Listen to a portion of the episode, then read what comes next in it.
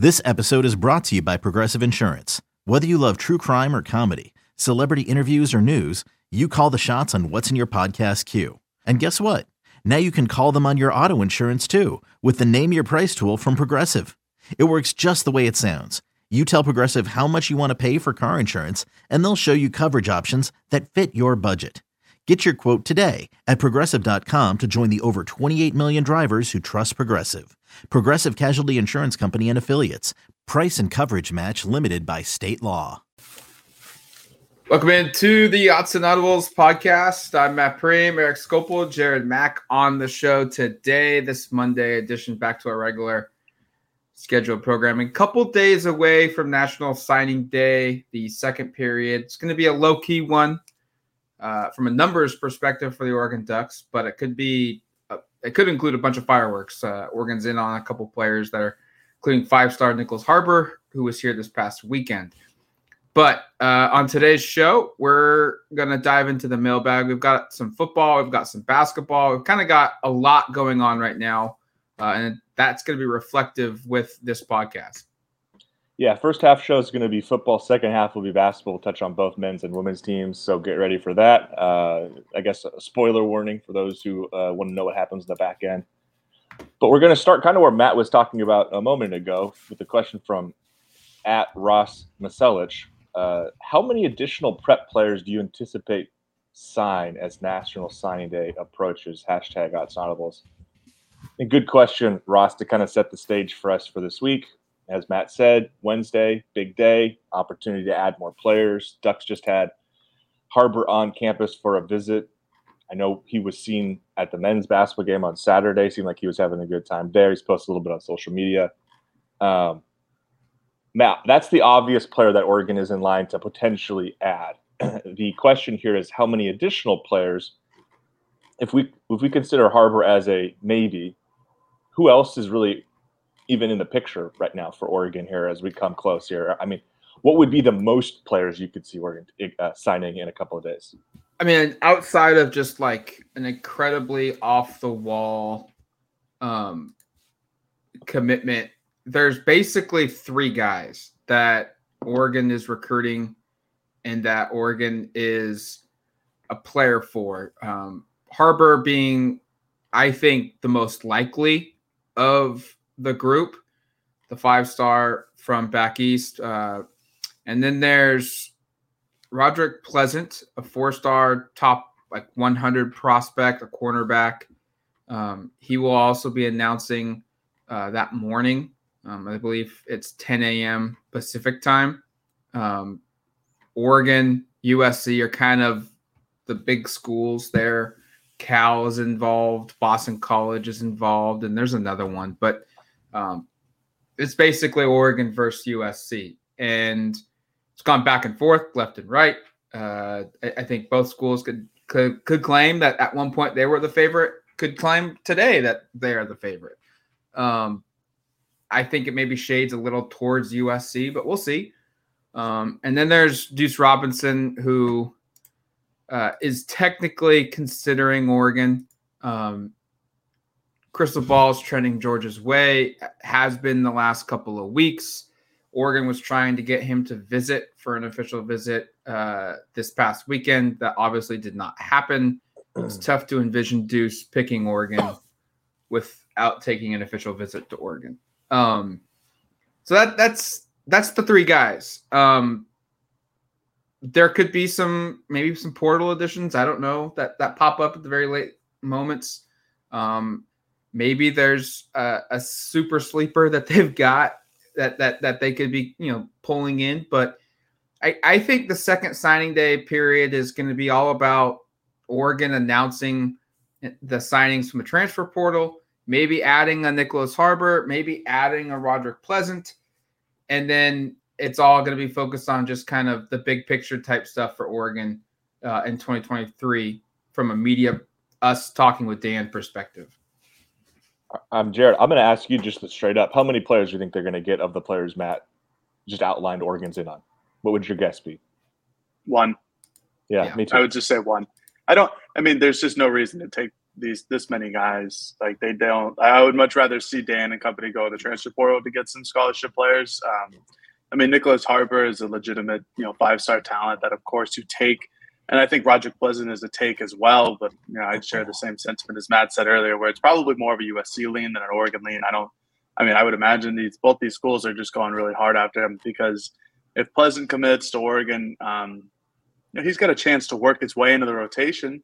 Uh, I did my defensive two deep on Friday, and there are no freshmen in the rotation because I don't think there would be. But Roderick Pleasant is a really talented cornerback uh, out of Southern California, so I think he could. But Harbor is a guy as a position of need, as we talked about, as I've talked about on this podcast many times, at tight end.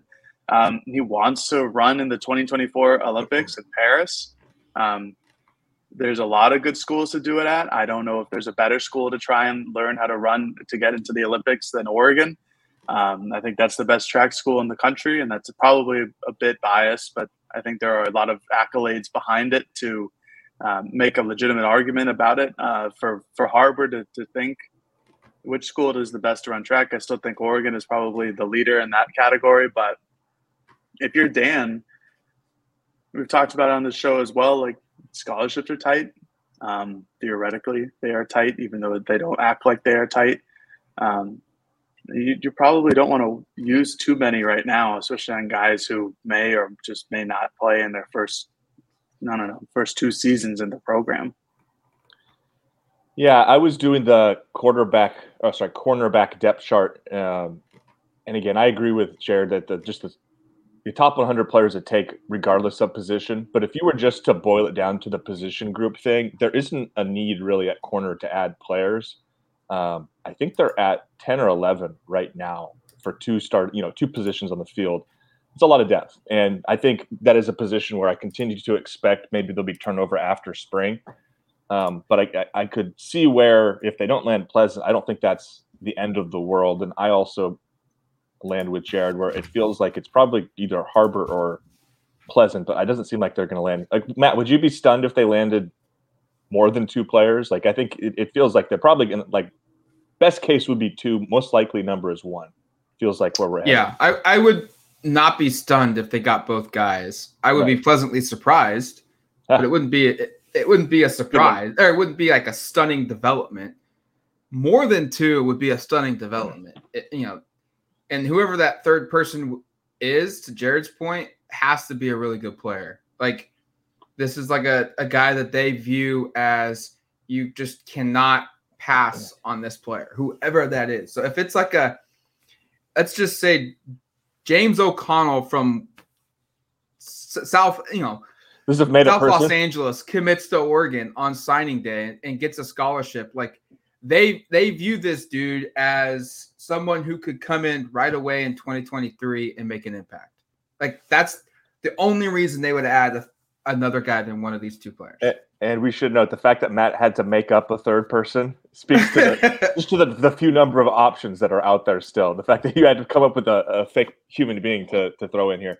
All right, I think that kind of wraps up for the recruiting element. A couple days from now, we'll have a recap show of what happens here. I think we're trying to get a guest to join us. Uh, probably a fairly quiet signing day, but a good opportunity to maybe uh, kind of recap the whole class and where Oregon's at and reset things from a scholarship perspective a little bit too. All right.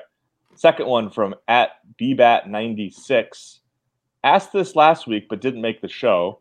Are there any players that may switch positions to provide tight end depth, as DJ Johnson and Terrell Tilmon previously did? Hashtag Odds and Audibles.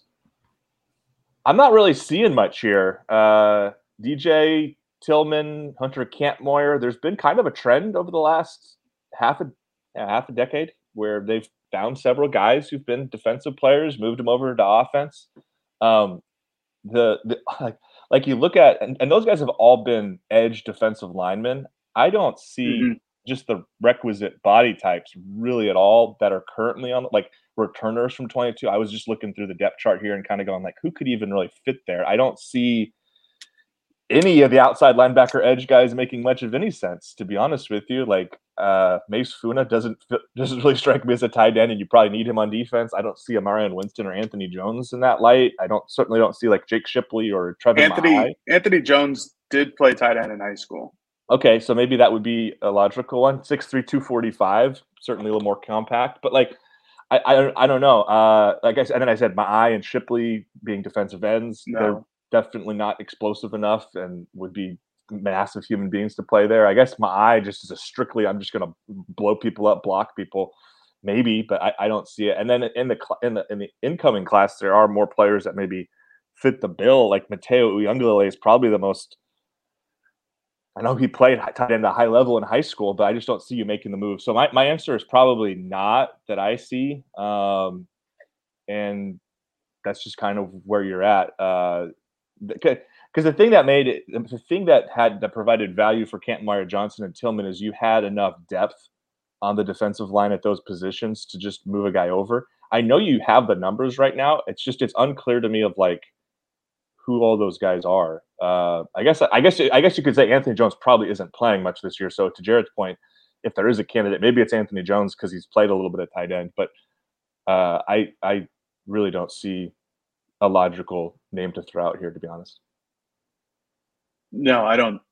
I don't think that there's a logical name to throw out here at all. I, I think it's I think it's always been silly trying to convert guys over to a different position. I think it so rarely works out. I think the guy the, the position you recruit them for should be where they stick because that's the best the best opportunity for them to develop. That's why you took them in the first place. Um, guys like Terrell Tilmon, I understand, have the speed to be like a tight end. The same with DJ Johnson, or they have some background of playing tight end. I just I just don't like it. I don't think that there's anybody on this roster specifically for Oregon this year that would really fit that tight end role. Um, I know people have brought up Mateo Uiagalelei as playing tight ends. That's not why you brought him to campus. That's not why he picked Oregon. He, he picked Oregon. He's going to pick any school uh, to go play defensive end and go play the edge and get to the quarterback because that's what he's best at. Um, I know that he played tight end in high school. I don't. It's like taking uh, J, JT uh, Tuimoloau, who plays for Ohio State, and saying, "Ah, no, we we want him as a tight end." No, no, no, you don't. You want him as an edge guy. You want him rushing the quarterback. Um, I think the best answer for this question is you recruit and sign and get a transfer portal commitment, whatever. You recruit and sign a tight end to go play tight end. I think that's the best option here. Yeah, it, it's Harbor. I mean, you get Harbor to play your tight end to be your fourth guy. And if you don't get Harbor, then you hit the portal and you try and find one more uh, that way. I knowing the scholarship limitations that they have right now, knowing who's available right now, I, I don't think you go high school guy and portal guy or two portal guys if you miss out on Harbor. You, you, you've got four. Uh, you, you roll with four. Is it ideal numbers? No. You'd prefer to have five, but you know, you, you, you don't have a lot of room. I'd rather have Pleasant and a fourth tight end than two tight ends um, on this roster moving forward. So like I, I, I agree. Don't move anybody. Um, find Harbor and or get get Harbor. If you don't get Harbor, then you gotta go find a portal tight end, which there will be plenty of options to find a fourth tight end on your roster. Um, I, I, think we're all in agreement that Ferguson is one, and then Herbert and Sadiq. you know, one could be two, one the other could be three, it could be flip flopped, and and those guys would be fine in those roles. Yeah, I don't have a whole lot more to add at tight end. I, I think it's the the one position offensively where you undoubtedly probably on the team where you just don't have the numbers to feel awesome right now. I, am mm-hmm. confident.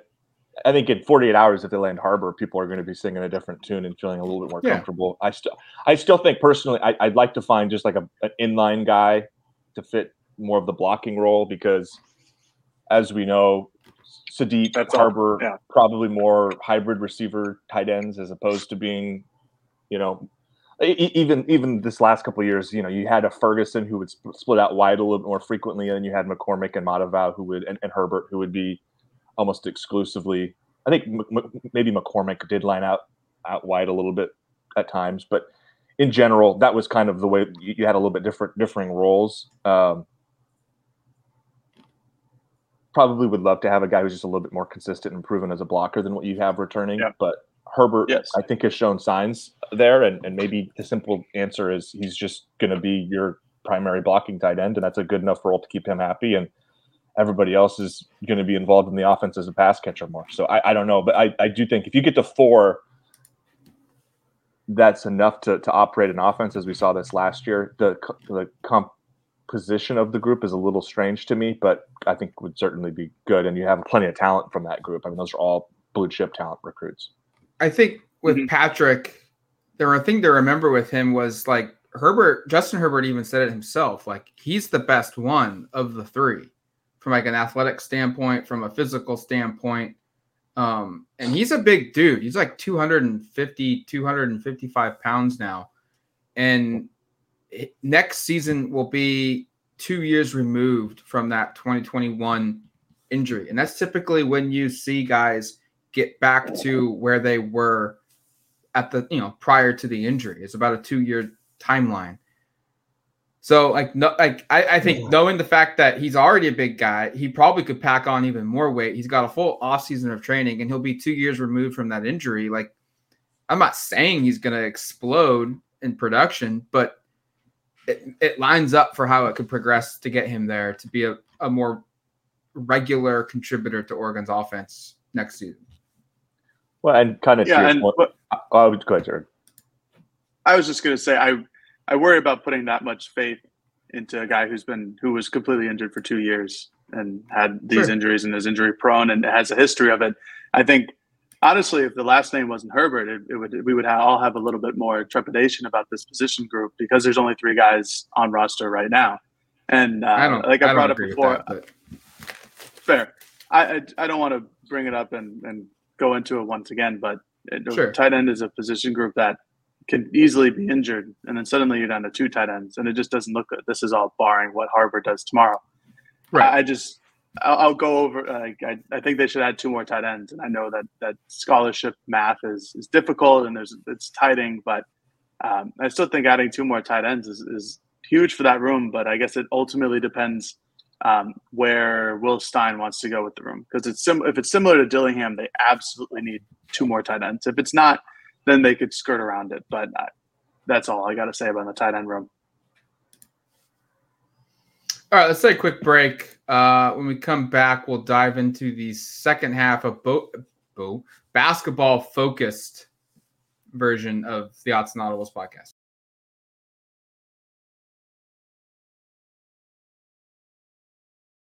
Introducing the two way V4, where groundbreaking fuel cell technology meets fresh foam cushioning for the ultimate performance. With Fuel Cell, each step feels explosive, delivering unparalleled energy return. Paired with fresh foam, experience maximum comfort throughout the game. Its lightweight textile upper offers support and breathability without sacrificing agility. Whether you're hitting the clutch shot or locking down the opposition, the two way V4 gives you the tools to play at a high level. Learn more and purchase the two way for yourself at newbalance.com. Okay, picture this. It's Friday afternoon when a thought hits you. I can spend another weekend doing the same old whatever, or I can hop into my all new Hyundai Santa Fe and hit the road. With available HTRAC, all wheel drive, and three row seating, my whole family can head deep into the wild. Conquer the weekend in the all new Hyundai Santa Fe. Visit HyundaiUSA.com or call 562 for more details. Hyundai, there's joy in every journey.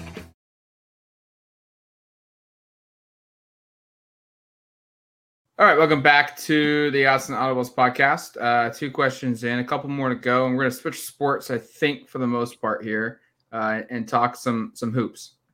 Yeah, two questions left. One men's hoops, one women's basketball. Uh, first from at five four one Ducks.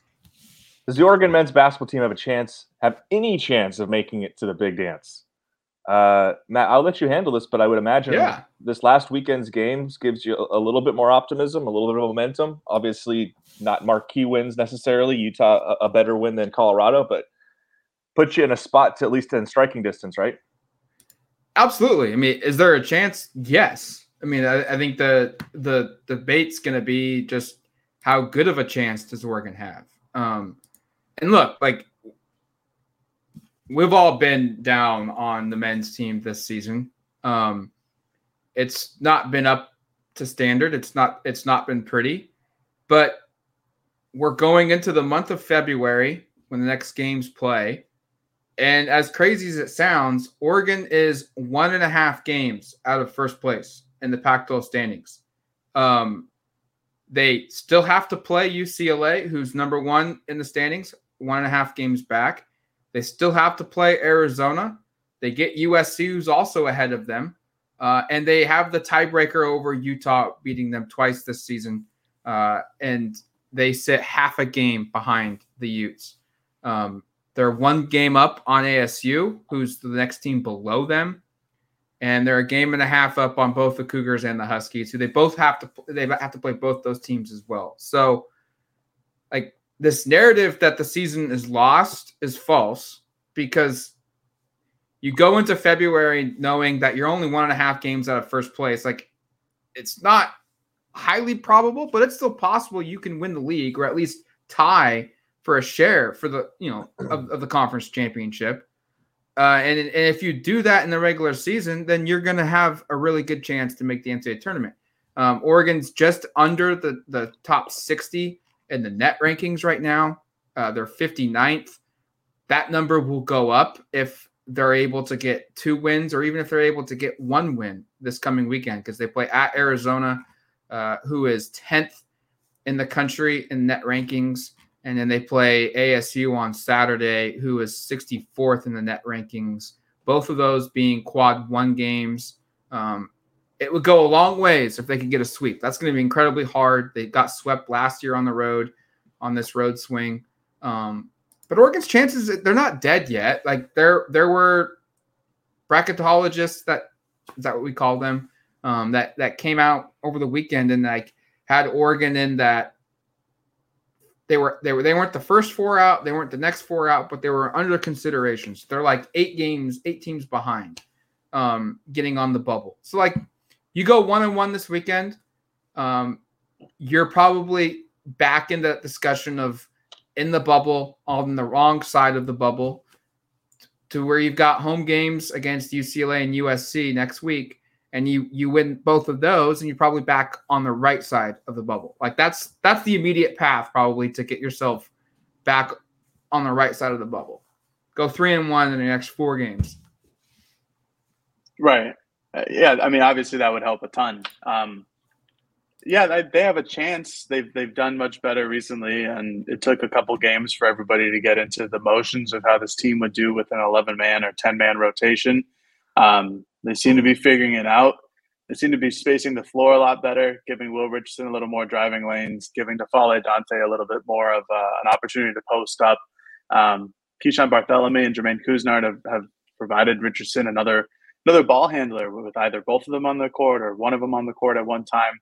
Um, what we have been preaching for for the last couple of months at this point with all the injuries. Um, yeah, they look much new and improved. It's interesting. It's like a different team on the court, but then again, with all their injuries, it really was a different team that was just off the court. Um, the Oregon's in the driver's seat, so to speak. You know, they have a chance if they figure it out to get into the to get into the tournament. And like Matt said, if they go the three and one over the next four games, that gives them. I wouldn't say it's an automatic, but it certainly helps their case. It drives their case up sky high in terms of getting into the tournament. However, it's not against easy competition. I mean, Arizona State blew the doors off of them in Eugene. I don't expect, I don't anticipate Arizona State shooting again like that because I don't, I haven't seen a lot of teams do that in the last couple of years, frankly, in the way they were shooting at Matthew Knight Arena. Arizona is always extremely difficult. That's a very tough environment to play. Oregon does always play Arizona um, very well. They seem to match up with them pretty well for some reason. Um, and then USC and UCLA. I mean, UCLA and Arizona when they battled uh, two weeks ago, that was a heck of a game. Uh, USC is is up and down this season. They're not nearly what they were last year, but that's still those are both difficult teams. And Oregon luckily has them at home and Matthew Knight. Um, it's just going to be it's just going to be up to them. If they come up and if they come and show up every single game, they have a real chance of, of doing the three and one, like Matt said earlier. Um, it's just going to be tough. But it's up, all up to Oregon. It's all up to Dana Altman. It's all up to the players if they want it. Oregon's got four games as of right now that are quad one games left on their schedule. Um, yep. And some of those, or three of those, are all on the road. The only home one is a is a UCLA game. So it's hard, but you're going to have to win on the road. You have to go two and two in those quad one games. Um, that could be a win at ASU. That could be a win potentially at Washington State. Um, but you got to beat UCLA at home. And I guess the easiest way to say this is you, you got to sweep at home and you got to split on the road. You do that, and and you're in. You're probably going to be in because that means you have wins over UCLA, you have win over USC, uh, you beat uh, Stanford and Cal, which won't do anything for your your net rankings. Uh, you split at Washington and Washington State, and you split at Arizona and at ASU. You sweep at home, you split on the road, you win a game in Vegas, you're probably in. It is it doable? Yes. Is it easy? No. And that's the unfortunate situation that they're in. So I think it's a lot better than it was last season from from a tournament perspective, though. Matt, what's just not to stay too long on this topic, but because we want to get to the women's team in a second, but maybe we, we haven't done a whole lot of basketball talk. We, we, we talked in the yeah. past about, I think we did one hoops specific podcast and didn't seem like the interest level was quite where we, we'd like it, but let's devote a little more time to the men's team because I, I think it's deserved based upon what they've done over the last six or seven games. What, what's been, I, I think Jared made a good point there about they've almost kind of had two different seasons here where they had the season where they were, were low on numbers, everybody was hurt, and then they've had this kind of infusion of talent in the last what five or six games where they've got everyone back and now they're just kind of figuring everything out. What, what's been the key to to success with this kind of? I guess with just everybody available now for the first time. Um, well, I think Couisnard's addition has been beneficial. I mean, 13 and a half points per game. He's shooting, I think the the team high 37.8% on threes. That's not like an elite number, but that's still pretty good. Um, and it it's significantly better than a lot of guys on this team. And just you know, he's had a 27 point game against Arizona. He had 18 against Utah. Um, against Colorado, he he really wasn't uh, that big of a scoring factor. But I asked Dana after the Utah game just how big has it been for Couisnard and Barthelemy getting back and being on the floor and being playable? How, how big has it been for Will Richardson? Because I, I don't know if if this has gone noticed at all by by people out there, but he Richardson really didn't like perform well shooting the, the, the basketball. Just seven of 23 from the floor in those two games. He scored 20 points combined, so average 10 a game, but it was a poor shooting effort. Now, he had seven assists against Utah, he had six assists against Colorado, but he no longer has to be the guy that scores and creates hmm. every single game. And he's like, yeah, Dana's response was it's it's been big. It, it's it's helpful. It, it's a notable you know, thing for this team when now Will doesn't have to be everything. And he, and he has to do it at, at a really high level too. Um, and then Barthelemy has he's had some good moments. Uh, he had 10 against Cal, 11 against Stanford. He was the only one that really shot it well from three in that game. And then against Colorado, he was really efficient 13 points on seven field goals attempts, um, 75% on threes. Uh, really good player. And against Utah, he has he had two assists and just one turnover, a two to one assist ratio. You take that every time. So I, I think the biggest thing has just been Barthelemy and Couisnard now kind of getting back into their rhythm.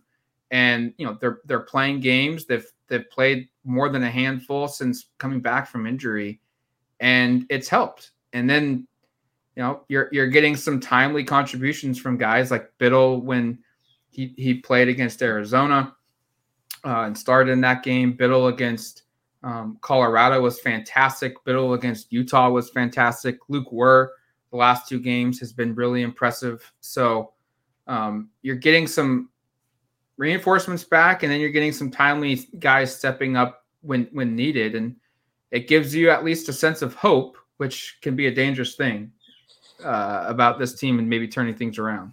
I was going to say that seems to be the the death now. Every time you get a little bit of hope and everything looks good, it's something not.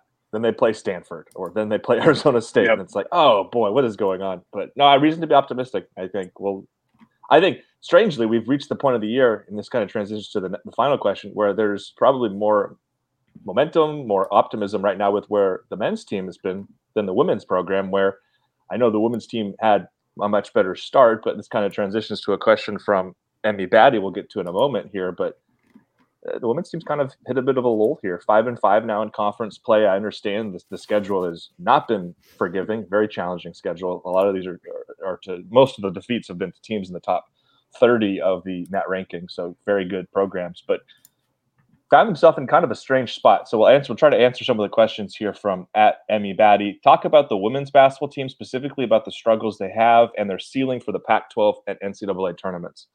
Um, some of the struggles is they're going against really good competition with a lot of young players that are kind of doing this for the first time. So I'll give a I'll, I'll give a little bit of credence to the hey they're kind of young and inexperienced. They do start two true freshmen, and I almost categorize Kyei as a true freshman, basically her first time playing at this high of a level with, any sort of regularity.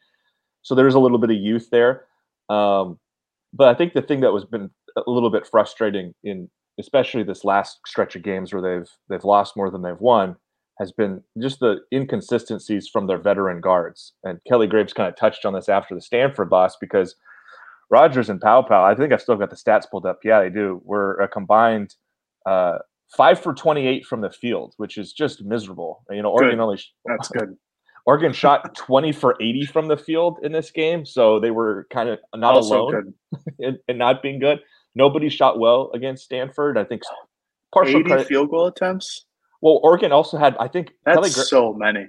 Kelly thinks they might have had more because Philly Kyei had 17 rebounds and Oregon had 23 offensive rebounds. Kyei had eight. Uh, 23 offensive rebounds, according to Kelly. I have not checked this. He thinks is the most he's seen against Stanford since he's been coaching in the league. Um, I mean, Oregon Oregon hit the glass really hard and out rebounded Stanford, who's maybe the best rebounding team in the country. So that was good. Like Kyei, Kyei played fantastic. So there's a positive, but we're talking about the not positives, which is, yeah, they shot a lot of shots and they had a lot of offensive rebounds. And they almost, I mean, the fact that you have almost as many offensive rebounds as made field goals, uh, that's concerning. Or sorry, more. They had, they had 23 offensive more. rebounds and 20 made field goals. That's a stat you very rarely see. Um, but gets to the point of like, you know, I'm, I'm going to have a story up later on on Monday about just kind of, kind of assessing where the season's at because it you know they've played 10 they're 5 and 5 in conference they have 8 left. It doesn't get any easier. Six of the eight teams that they have to play on the schedule are are teams that are in the position to be tournament teams right now um, and teams that are in the top i think 40 of the net. I haven't looked at let's see where, where did washington state washington state upset arizona so i assume they moved into the top 40 yeah they're now 39 so yeah six of the eight remaining teams are in the top 40 of the net rankings. That's going to be tough. And they to even be 500 the rest of the way, they they need to they need to win half those games. They need to win four out of six basically, or sorry, four out of eight down the stretch with with only two gimme games. So they're going to have to do some heavy lifting even just to get to 500. Um, but the point I was getting at is the guards have been inconsistent. The three point shooting's been inconsistent. The rebounding efforts have been inconsistent. I mean, everything's really just mm-hmm. been inconsistent. I mean, you look at the way they've lost games. Like they they lose to to Washington State they lose to Oregon State. Uh, the defense was really not very good in either one of those games. The three point shooting was terrible against Oregon State. The the rebounding and, and post defense was not good against either Washington State or Oregon State. And then they hit the road against Cal and Stanford, and three point shooting was terrible in both games. The rebounding was good in both games. The veteran players were kind of up and down in both games. Like it, it's just kind of been a, a strange run here. And I think you do start going like, okay, like the the, the alphas on this team that were supposedly the alphas are, are they really the alphas right now? Because this is supposed to be Endyia Rogers' team, and I think she's been excellent all year. And I don't want to really call her out too much because this was probably more of an aberration performance. But you play in almost a must win against Stanford, and to have her have, I would say, her worst maybe game of the season, maybe worst game since she's been here almost. I mean, three for 14 from the field, uh, one assist, so she wasn't even really distributing very mm-hmm. much. I, I thought I just thought she didn't play up to standard, so that was disappointing. And then VanSlooten, I think, is the other one. And I mentioned not to go too long of Eric rambles about women's basketball, but you can tell I've I've got some thoughts. But I, I, I think VanSlooten's just been so up and down of late, and I think that's you can chalk some of that up to freshman youth. But three of her last four games, she's shot like about ten percent from the field. so uh, yeah, can't, can't, I think can't that, do that. I think that injury, I think her injury is really really bugging her. Like I know she she came back and she didn't practice, and then she came back and played in a game and seemingly was okay. I still think that that's really really bugging her on the court. I, it just she's been night and day different from what pre-injury and post-injury. I don't know if that uh, has a lot to do with it. I, I just I, I, think there's a lack of explosiveness, like the, a little bit of a lack of explosiveness. Yeah, going against better front which is courts one of her problem. Yeah, right. Going against better front courts doesn't help, but her her explosiveness and her ability to score on the interior was like her biggest thing. Like she took yeah. contact and, or drew contact as well.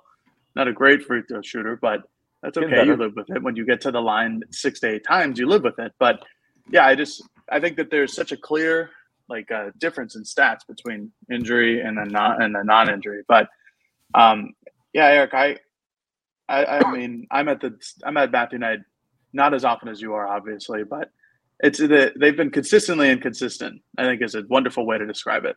Um, especially given their their backcourt situations where it is Endyia Rogers' team, and if she's not doing well one day, Oregon is in a load of trouble because I don't think you can consistently rely on Te-Hina Paopao or Chance Gray or Grace VanSlooten to really get you off the ground and running um, for a game, especially considering whoever they're going against defensively. Um, Stanford is obviously a difficult matchup for any team in the country. Everybody. Maybe not. Maybe not South Carolina. Well, it was. I still think it's a difficult. It, oh no, matchup. it was a yeah. It was a really good game. They they should have won that game. Right. South Carolina. Yeah, no, it was but that's it. it Stanford, it's, it's a tough one. It's more of an aberration than anything else. But you know, you look at games like the like Oregon State and and then Washington State, where they're down by ten or twelve with just a handful of minutes left in the fourth quarter, and they mount these ferocious comebacks to make it a game with seconds left on the clock. You just wonder where that was for the last twenty five to thirty minutes of the game. It's just like where where have these where has this energy and where has this consistent play around, along the perimeter and trying to attack the rim or at least pass the ball. Like where has that been for the first three quarters of the game? Um, it's just got to be difficult for for Coach Graves to, to go through the, the inconsistencies. Eric, I did have a question for you though. At this late, and I guess at this midway, kind of later half of the season, do you think that the depth is finally getting to them where they just aren't as fresh as maybe some other teams who have 10 to 11 guys or women, excuse me, 10 to 11 well, players on the bench. I, I think there's a little bit of something to that from a lack of freshness from what they are, but also from just the step down. Like, I don't have, I, I wish they did the like plus minus, uh, you know, like over 48, like you do in the NBA. So you yeah, yeah, yeah. stats like that. uh, the bench players, aside from Tay Hanson, have been kind of net negatives for a while. Um, you know, since Ahlise Hurst came back from excuse me, uh, an ankle injury. She's been dreadful. I, I was looking at her. I, I, don't, I, don't, Again, I don't want to pick on one player. You know, she, but she's been 0 for she's 0 for 15 and I think five for 30 from the field in Pac-12 play, um, and that's just terrible. And so these are not good. She's one for nine in this last game and turned it over a couple of times. Her contributions have been not great, you know. And so you've got veterans coming off the bench you expect to be kind of key contributors that haven't been, and then your front court off the bench players. I think Hosendove is is capable, but never really going to be a huge net positive. She's kind of a Lok Wur type player where she was going to get you some hustle rebounds. She might block a couple of shots mm-hmm. and play good defense, but she's can't really expect more than her making a couple. If she's going to score, it's going to be shots created by others for her. Um, and then Basham, uh, you know, I think going into the year, you were expecting maybe by now she'd be kind of finding her rhythm, but she also missed the first month plus of the season, so she never had a chance to kind of get there. So she's probably only played, I don't have off the top of my head, maybe 75, 80 minutes all season. So to expect her to give you much, like she comes in against Stanford and she's so physically overmatched that she can give you a couple minutes of just being a, large person on the court, but she doesn't really provide anything offensively or, or defensively. That's a huge plus. So I, I think you're probably right in terms of there might be the maybe the starters are a little beaten up, a little banged up from just having to play so much, but I also think it, it hurts that when your when your bench is such a, a negative on the court here because like I yeah I do have last games pulled up here. Um, you know, like the plus minuses for basically everyone on the be- off the bench was was really bad, um, and I think that's been kind of a trend of late. Aside from Taya Hanson, who will hit a bunch of big mm-hmm. shots for you, and, and I think is basically a pseudo star. Like uh, my my think right now is they're playing eight players a game, but I think only six of them are really giving you quality minutes Eric, I wonder how much is VanSlooten also hitting the wall of a freshman? Yeah. Because while you guys were talking, I went and looked up her minutes, and the injury is a, a factor for sure. But before that injury, she was averaging 27 minutes a game. And the six games after it, her minutes are actually up like 30 something minutes, almost 31 full minutes of basketball. So she's playing more lately and she's playing on an injured ankle. What is it? Ankle, right? Um, when when you don't have depth and when you have to rely on freshmen, they're going to hit a wall because they've never gone through this before. Even when she plays at IMG, like the, the competition at this level every single night is different. And then you have to factor in that every other week, most likely, you're flying somewhere. And sometimes you're flying two different locations. Um, that all that stuff adds up. And t- we haven't even you know talked about the, the rigors of school too. Yeah. Like I, I wonder how much of this is VanSlooten and Gray to an extent as well, hitting that freshman wall that we that we see happen time and time again. Yeah, I, I think the VanSlooten thing. I think there's a lot of factors. I think you guys have identified two of them, which the ankle thing has certainly impacted the explosiveness. You just it, it's not like she's not still able to get off the floor, right. yeah, but yeah. around the basket, she's had a really hard time getting over people. And I, I also think you know this conference has a the other part I want to bring up is this conference has really good, really good front court players. And Cameron Brink just had a triple double with 10 shot blocks. And probably four or five of those came on VanSlooten's misses. Um, you know, the Cal Cal doesn't have an elite front court, but the game before that they played Oregon State, which has two five star freshman front court players. They have Mitrovic, who's six foot nine. I mean, that's a tough matchup. Again, before that, Washington State, probably not the same talent, but Bella Murekatete and I think it's Tara Wallack are two of the better front court players in the conference. Wallack's like third in blocks, and Mariketti is, I think, one of the higher scoring bigs in the conference. So that's not easy, you know. And you go around the league, Rayah Marshall from USC, who they played earlier in the season, you know, kind of dominated Stanford. That was a big part of the reason that USC beat Stanford. That's a tough matchup. So she's gone against really good players and has just had a hard time in certain matchups. So uh, I I think that's the thing that's been frustrating to a certain degree. I think is following this team of you just don't know if like because for VanSlooten, she's had three games that are terrible, but then sandwiched in between is this Cal game where she was awesome and she had like 20 points and nine rebounds and was really efficient mm-hmm. and everything kind of was clicking. So um, I think some of it's matchup dependent as well. But no, I, I, think to get to the last part here, so we don't ramble too long on women's basketball, um, ceiling for Pac-12 and NCAA tournaments. Well, Oregon right now is 14th in the net, which has been pretty consistent. But my thing still is they're they're resume really is devoid of that kind of marquee victory. Their best wins right now right. are over teams that are all like 30 through 40 in the net. Um, and you really love to get a win over a team that's kind of in that upper echelon. And they've, they've had opportunities. They've lost those games to, to, to now to Stanford, to Ohio State, to North Carolina, uh, to a lesser degree, Arizona and UCLA, which are actually further down here um, in, in the net ranking. So that part I think has been discouraging for NCAA tournament seeding. There was a time when they were kind of right in the bubble as a four or a five seed to host. Um, the most recent bracketology I saw, which was a couple days ago, had them as a seven seed. So that's that's you're kind of a step or two away from from hosting. Probably need to get really really hot to do that. I think it's pretty unlikely they host, which which is tough in women's basketball. means you're going to have to play at least one game, most likely at an opposing team's home court, just to get to the mm-hmm. Sweet 16. So um, there's a big benefit of being one of the 16 best teams in, in women's basketball in college, and Oregon pretty clearly isn't quite at that level. And then the ceiling for the Pac-12 tournament. I mean, this conference is so darn good. It's it's hard to feel super confident. I mean, I think they could compete and contend with everybody in the conference because that's been the case so far. I mean, they have all their, all their losses have been by single digits, so it's not like they've gotten blown out in any of these games. But um, I think expecting them to win the conference tournament, like that would be a really impressive outcome if they won the conference tournament. Eric, wouldn't you say though, like unlike the men, the women have a path to drastically change their chances of hosting because of how many like quad one games they still have to play? Yeah, I, yeah. Colorado and Utah are, are like two and three in the standings. You, you get them at home this weekend, and a sweep goes. Mm-hmm. You know, it doesn't solve your problems with the sweep, but I would figure like you get a sweep over those two schools, you're back in the top 25. You're going to make a big jump, and you're probably going to make a big jump in the net rankings as well. Yeah, so so Utah's seven in the net and Colorado's 26th. So you win those two games; those are now your your two best games in the season. The next two games are against UCLA and USC, which are also above you in the standings. I think that's what four and five, uh, or three three and five a tie.